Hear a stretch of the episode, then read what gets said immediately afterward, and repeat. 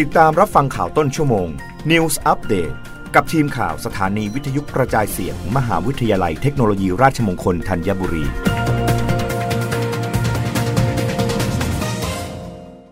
รับฟังข่าวต้นชั่วโมงโดยทีมข่าววิทยุราชมงคลธัญบุรีค่ะ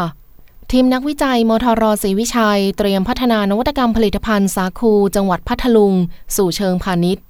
มหาวิทยาลัยเทคโนโลยีราชมงคลศรีวิชัยวิทยาเขตนครศรีธรรมราชนำโดยผู้ช่วยศาสตราจารย์สุธรรมชุมพร้อมญาติคณบดีคณะวิทยาศาสตร์และเทคโนโลยีพร้อมด้วยผู้ช่วยศาสตราจารย์ดร.สายใจแก้วอ่อนผู้ช่วยศาสตราจารย์ภกามาศปุรินทราภิบาลอาจารย์ประจำคณะอุตสาหกรรมเกษตรและทีมนักวิจัยโครงการการวิจัยและพัฒนานวัตกรรมผลิตภัณฑ์สาคูจังหวัดพัทลุงสู่เชิงพาณิชย์เข้าพบนายชัดชัยอุตสาหะรองผู้ว่าราชการจังหวัดพัทลุงและหัวหน้าส่วนราชการในการปรึกษาหารือดำเนินโครงการวิจัยณสำนักงานพาณิชย์จังหวัดพัทลุงและได้มีการลงพื้นที่วิสาหกิจชุมชนพบปะผู้ประกอบการแปรรูปแป้งสาคูในจังหวัดพัทลุงเพื่อหารือเกี่ยวกับการดำเนินโครงการวิจัยดังกล่าวแป้งสาคูแท้ทำมาจากต้นสาคูซึ่งเป็นพืชในท้องถิ่นของจังหวัดพัทลุงมีสีน้ำตาลอ่อนมีกลิ่นหอมจากธรรมชาติที่เป็นเอกลักษณ์แตกต่างจากสาคูเม็ดขาวใสตามท้องตลาดซึ่งทำมาจากแป้งมันสำปะหลังโดยแป้งสาคูแท้จะมีประโยชน์ที่ดีต่อร่างกายและจังหวัดพัทลุงเป็นพื้นที่หนึ่งในภาคใต้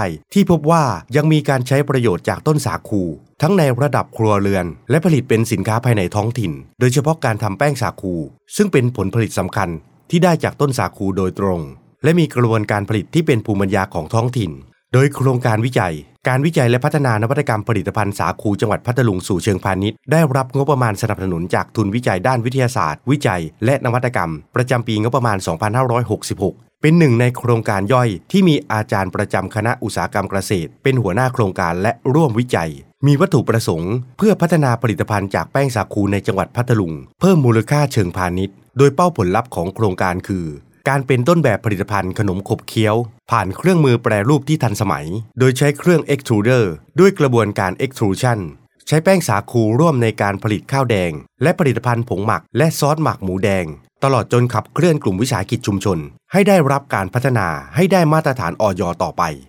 ธนากร สิทธิสารวิทยุราชมงคลศรีวิชัยรายงานนักวิชาการชี้ปีหน้าปรับราคาสินค้าได้ตามการฟื้นตัวเศรษฐกิจแต่ต้องใช้ความระวังก่อนประชาชนเทใช้ของจีนแทนนายธนวัฒน์พลวิชัยอธิการบดีมหาวิทยาลัยหอการค้าไทยและประธานที่ปรึกษาศูนย์พยากรณ์เศรษฐกิจและธุรกิจเปิดเผยว่าสถานการณ์ราคาสินค้าในปีหน้ายังคงมีการแข่งขันสูงโดยผู้ขายยังสามารถทำราคาต่อได้ในสินค้าที่มีความจำเป็นซึ่งต้นทุนในการผลิตสินค้าเวลานี้สูงขึ้นก็สามารถปรับราคาขึ้นได้แต่ต้องใช้ความระมัดระวังเพราะหากตลาดกลับมาเป็นของผู้ซื้อจากการตีตลาดของสินค้าจีนผู้ประกอบการไทยอาจต้องเลือกว่าจะปรับราคาในระดับใด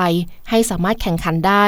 โดยในปีหน้ามองว่าเศรษฐกิจจะขยายตัวดีขึ้นกว่าในปีนี้ที่ร้อยละ สามจุดหก รวมถึงอัตราเงินเฟ้อจะขยายตัวไม่สูงมากที่ประมาณร้อยละ สามจุดศูนย์ รับฟังข่าวครั้งต่อไปได้ในต้นชั่วโมงหน้ากับทีมข่าววิทยุราชมงคลธัญบุรีค่ะรับฟังข่าวต้นชั่วโมง News Update ครั้งต่อไปกับทีมข่าวสถานีวิทยุกระจายเสียงมหาวิทยาลัยเทคโนโลยีราชมงคลธัญบุรี